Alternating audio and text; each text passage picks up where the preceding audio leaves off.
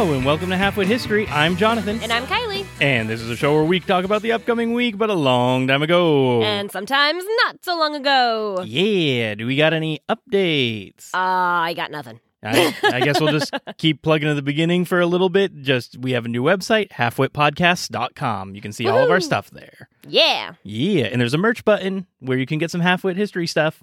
I think we only have one thing for Halfwit History up right now, but we'll get more. It's a bunch of phone cases, I think, are the options. The phone cases are like the sticker. Yeah, there's well, there's um, there's two different Halfwit History designs. There's one Yes, that's a yes, yes. transparency of just the center logo, and Yeah. then there's one that is the full logo, and you Yeah. can put it on many different products. Yeah. Yeah. Anyways, topic time. Woo! This week's topic is the release of the Atari 2600 on September 11th of 1977. Wee! Originally known as the Atari Video Computer System, or Atari VCS, the Atari 2600 was a revolutionary home video game console developed and produced by Atari Incorporated. Hmm. It popularized the use of microprocessor based hardware and of games stored on swappable ROM cartridges, which, fun fact, was a format first used with the Fairchild Channel F in 1976, just a year earlier. Oh, The- so it was pretty new then, right? yeah, it was very new technology, which is impressive for like the first home video game system because before it was just arcade cabinets. Yeah, I was gonna say I like because in Stranger Things they play all the arcade cabinets, and I don't think I've seen them playing like the um at home stuff. But Yeah, I don't. that's my reference for the 70s. yeah, seriously. Anyways, the 2600 was bundled with two joystick controllers and conjoined pair of paddle controllers and a game cartridge. Initially, Combat, which was based on two earlier black and white coin operated arcade video games, Tank and Jet Fighter. Hmm. And then later came Pac Man. So, as some of our listeners may know, Atari has been successful at creating arcade games, starting with Pong in 1972. Oh, Yep. that's where Pong comes from. Yes. which was the first successful coin operated video game. Back in 1975, Atari also released a Pong home console, but quickly realized the limitation of custom logic programming burned into the cir- circuit board, permanently confining the whole console to just a singular game. yeah, that's definitely like very outdated now. Yeah, big, big waste of uh, electronic components. And of course, increasing competition increased the risk, as Atari had found with past arcade games and again with dedicated home consoles. Specifically, when units only had about a three month shelf life until they became outdated by the competition. Mm. Because, I mean, technology was just starting to hit a boom then. Yeah. And then, yeah. you know, by the time we got to the late 80s, early 90s, there was a, little, a lot of tech gain. And then late 90s, it was just explosion of technology uh, Yeah. improvements, especially in like mi- microprocessors like they, they Yeah. use for video game consoles. and like specifically at home gaming. Yeah. And uh, also um, like memory technology, which was huge. Yeah. So they're. They're they're just in a huge uh, explosion of different technological advancements that all impact their their business. Yeah. So, additionally, the development of a cost of a console cost at least hundred thousand dollars, or about five hundred thousand dollars in today's money. oh no. Yeah, just making one was absurd. yep. Plus, this also includes time to complete the unit. It needs to be figured in as well. So, development costs and limited lifespan drove mm-hmm. CEO Nolan Bushnell to seek a programmable home system, which, wouldn't you know it, the release of the first inexpensive microprocessors from MOS Technologies in the late 1975s made this a reality. Woohoo. In September of 1975, MOS Technology debuted the 6502 microprocessor for $25 at the WESCON trade show in San Francisco. That is significant for, you know, again, huge boom in technology with forever decreasing costs of technology because it was being outplaced so so quickly. yeah, that's insanity though. yeah. So, an Atari subsidiary, Cyan Engineering, sent Steve Mayer and Ron Milner, who would both play a substantial role in the development of the Atari 2600, to the show, where they met the leader of the team that created the chip, Chuck Peddle. and proposed using the 6502 in the game console for $12 a chip. Oh, all right. That's reasonable, right? Yeah, I mean, they got it for like half off for for uh, big bulk buys. That's pretty good. Yeah, good job. The first prototype for the 2600 was codenamed as Stella by Cyan Engineering, named after the bicycle brand one of the developers had. Well, that's kind of random. Yeah, very random, yeah. And uh, featured a breadboard level design of the graphics interface to build on. A second prototype was completed in March of 1976 with the help of Jay Miner, who created the chip called the Television Interface Adapter, or TIA, to send the graphics and audio to a television. Oh, sneaky, sneaky. Despite the success Atari was having creating the 2600, it was still recovering from its 1974 financial woes and needed additional capital to fully enter the home console market. Atari was introduced to Warner Communications, which saw the potential for the growing video game industry to help offset declining profits from its film and music divisions. Mm. Whoops. yeah. By October of 1976, Warner and Atari agreed to the purchase of Atari for $28 million. Wow. That is wild. That is so Especially much for money. then. Yeah. Like, that's insane. yeah. So Warner provided approximately another 120 million which would allow Stella to be fast tracked. So Ooh. here is 28 million to do your normal thing. We're also going to push in 120 more to make sure that this gets done timely. Yeah. I mean, clearly they could see the benefit of having that product. Yeah. So, So by 1977, development had advanced enough to brand it the Atari Video Computer System, VCS, and start developing games. Woohoo! My favorite part. Yes. With renewed funding and resources, Atari launched the Atari VCS or Atari 2600 on September 11th of 1977 Woo. for $199 or converted to today's money, almost $900. Ouch. Yeah. So it, it's it's kind of puts things into pers- perspective when people complain about you know new systems coming out. Like obviously, price point is a big part of like going to market, Right. And the lower price console tends to end up win out in the different you know as competition goes. But it really is substantial to produce these things. Oh, I'm sure. So it's it, it's funny to see people balking at how technologically advanced, like the Xbox in uh, the new Xbox and the uh, PlayStation Five. They're balking at the cost of the the five to six hundred that it is, and it's like, well, it, could have been 900. it could have been nine hundred, and you could be playing Pong on it. oh, God. be grateful.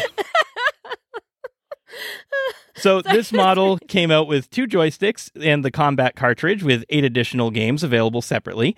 Most of the launch games were based on arcade games developed by Atari or its subsidiary Kee Games. For example, Combat was based on Kee's Tank, like we said before, and Atari's Jet Fighter. Atari sold between 350,000 and 400,000 Atari VCS units during 1977. That's a lot for a single year Wow. especially during that time where adoption was uh, fairly new. Um, which apparently wasn't as much as they were expecting, which is crazy because I'm surprised by those numbers, and attributed the lower sales numbers to the delay in shipping the units and customers' unfamiliarity with a swappable cartridge console that is not dedicated to a single game. All of that is kind of wild to me. Why would they think it was going to be so high when this is like such a new concept? And- like, And also they're they're saying like, oh, you know, they're attributing it to customers not knowing that they can have multiple games on a system and it's like, but wouldn't that be like a huge selling point? Didn't you do some bad marketing if they're not if they don't understand how what kind of benefit that brings? or like maybe, maybe it's one of those things where like it's a new, it's a new concept, so people are a little wary of it, and like. I mean, I could see people being like, well, if I take it out, am I going to lose everything? And like not being completely comfortable with the idea of like losing all of your like But- progress. But games back then didn't have progress saving Oh. at all. Uh, wait, what? Mm. games back then were total uh, you turned it off and your game went away. You you've tried to beat games in one sitting. That's why there's world records for old retro games and how like high scores and all that stuff because you have to do it in a sitting. I broke. Yeah. I broke. I'm broken. I guess I guess I thought because like old arcade games, right, would like recognize the high score or whatever. I guess I assumed it meant it like So, saved a- other. a lot of them would so a lot of them would save like high scores like that's Okay, about as all their So their internal memory it would, cards like, could do Save though is like the high score. But, anyways, things started to look up in 1979 when Atari sold more than 1 million consoles over the holiday season. So it was a delayed two years, but they got kind of what they wanted at that point. All right. All right. The system's first hit game was the home conversion of Taito's arcade game Space Invaders in 1980, which became massively successful and led to the sale of more than 2 million more console units. Oh, wow. This okay. Yep, this led to the founding of Activision in 1979 and other third party game developers, and to competition from other home console manufacturers, Mattel and Coleco. I don't think I ever realized Mattel did like home console games. I mean, Mattel uh, did like the little handhelds, the the little like um, what was it? Like if you you had like a traveling battleship type thing. Oh. It was like before oh. Game Boys. It was like here's a little hand system that only plays one game or two games, kind of a thing, and they're Oh. pre-installed. Okay. I well, I mean, I wasn't alive in the 80s, so I had a bunch of those. well, I mean, it's it's kind of along the same lines as like a Tamagotchi. I mean, we didn't I we didn't have any video games until I think I was in high school and my brother got like the Game Boy Color. I mean, there were even like, it. little devices that were like checkers. Like it was like a checkers or a solitaire game on a little handheld. I don't and think I think that. that's I think that's what Mattel produced was all of those. I think I remember seeing those and I think I remember wanting it and I think I remember my mom going, "Nope." Yeah, and then I think it was like Tiger Electronics came in and was their major competitor for those like single use handhelds. Oh, okay. Cuz I I did have a Tamagotchi Mhm. that I murdered repeatedly on accident. sure. You have no idea how desperate I was to have that thing like live and I was just so bad at it. oh God, sorry, future children. Uh, hey, we've kept Bilbo and Georgie alive, so we're doing pretty good. That's true. Improvements have been made. so, at this point, Atari was the dominant home gaming system on the market with over 10 million consoles sold. But as we know, with great success comes great responsibility, and Atari wasn't quite ready for it. Atari's main competition in the hardware market emerged from ColecoVision. Coleco had a license from Nintendo to develop a version of the smash hit arcade game Donkey Kong from 1981 Ooh. which was bundled with every ColecoVision console. And they managed to gain about 17% of the hardware market in 1982 compared to Atari's 58%. So they're coming up short, but they are in they- they're that's a big chunk for competition. They're trying. Yeah. Really trying. Amid competition from both new consoles and game developers, a number of poor decisions from Atari management affected the company and the industry as a whole. Most notably, extreme investments into licensed games for the 2600, including Pac Man and E.T. the Extraterrestrial.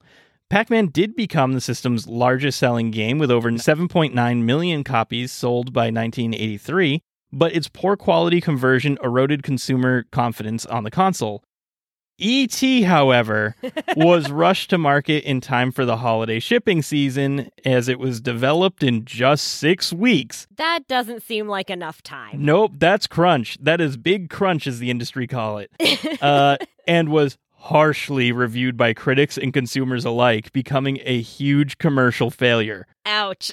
Yeah, over 4 million games were manufactured because ET was popular, hmm and only 1.5 million of them sold. Ouch. Yeah, these two games, along with a lot of third party bundles that were more quantity over quality, were factors in ending Atari's relevance in the console market. Warner Communication reported weaker results than expected in December of 1982 to its, sta- to its shareholders, having expected a 50% year to year growth, but only obtaining 10 to 15 due to Ouch. declining sales in Atari, and of course the increase in competition around that time. Jeez. yeah, that's way missing the mark. Ow. And Atari did not do- go down quietly. Investors began pulling funds out of video games, beginning a cascade of disastrous effects known as the video game crash of 1983. Ooh. Yeah, we might have to cover that in a future one. Wow, it had its own like label. Yeah, because video games disappeared for a long time after that. Ouch. So m- many of the third party developers formed prior to 1983 ended up closing, and Mattel and Coleco left the video game market by 1985. Wow. Now, for a little fun fact, in what was long considered an urban legend, in September of 1983, Atari sent 14 truckloads of unsold Atari 2600 cartridges and other equipment to a landfill in the New Mexico desert. This became known as the Atari video game burial site, claiming the burial contained millions of unsold cartridges. The site was excavated in 2014 confirming reports from former Atari executives that only about 700,000 cartridges were actually buried. But still, there's a video game burial site in the middle of a desert. That's ridiculous. And not only that, it did include just a massive amount of ET the extraterrestrial. I remember when this got dug up. Yeah. Like I re- I remember seeing stuff about like video games in the desert and being like, "What is happening?" It was, it was actually a really big deal. Like that was like one of those urban legends that everyone was like, "There's no way they actually did that," and then they went, "Oh man, they actually did that," and it was just equally hilarious that that pit was like seventy percent ET the extraterrestrial. well, I mean, what else were they going to do with the, all of those unsold copies of it? Yeah. At this point, Atari started essentially hemorrhaging losses, reporting 536 million in loss for 1983, which is like Ouch. that's like five times as much as they invested into the console. Ouch. yeah, really bad. Uh, and then they continued to lose money into 1984 with another 425 million loss reported in the second quarter. Warner Communications sold Atari's home division to former Commodore CEO Jack Tr- Tramiel in 1984, and in 1986, the new Atari Corporation under Tramiel released the at a lower cost version of the 2600 and a backward penta- compatible Atari 7800. Hmm. But it was really Nintendo that led the recovery of the industry with its 1985 launch of the Nintendo Entertainment System, which I believe we did a, a thing on. If it wasn't Nintendo Entertainment System, it was Mario, which very much coincides with the release. We definitely did Mario. I don't think we did the NES. Yeah, I think I may have like brought up the NES at that point as Yeah. well. Yep. We have the little baby version. We have a Super Nintendo baby version. Oh, they're not the same thing. They're not the same thing. okay. Yeah, so the the NES and then the SNES came came a few years later.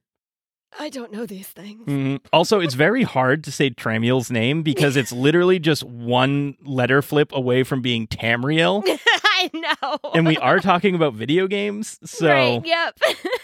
for those who don't know, that is a Skyrim reference. But if you don't know that that's a Skyrim res- reference, where have you been? They've re released that game 10 times in That's the a- last 10 years. that is like nine times too many. Yeah, we're going to get hate mail for that one. Oh yeah. So many I, people don't agree. I'm just gonna throw it out there. I've never played Skyrim, so clearly I you- don't know what I'm But you have about. played Elder Scrolls Online. That is true. I do enjoy Elder Scrolls. So Yep.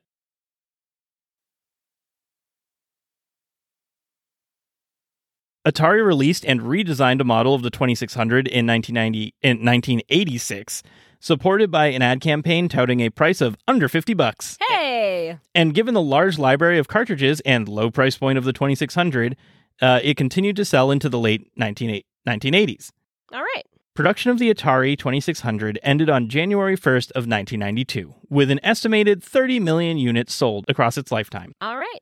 The Atari 2600's legacy has remained, with Atari being synonymous for the console in the mainstream media and for video games in general in the late 1970s and early 1980s. The Atari 2600 was inducted into the National Toy Hall of Fame at The Strong in Rochester, New York in 2007.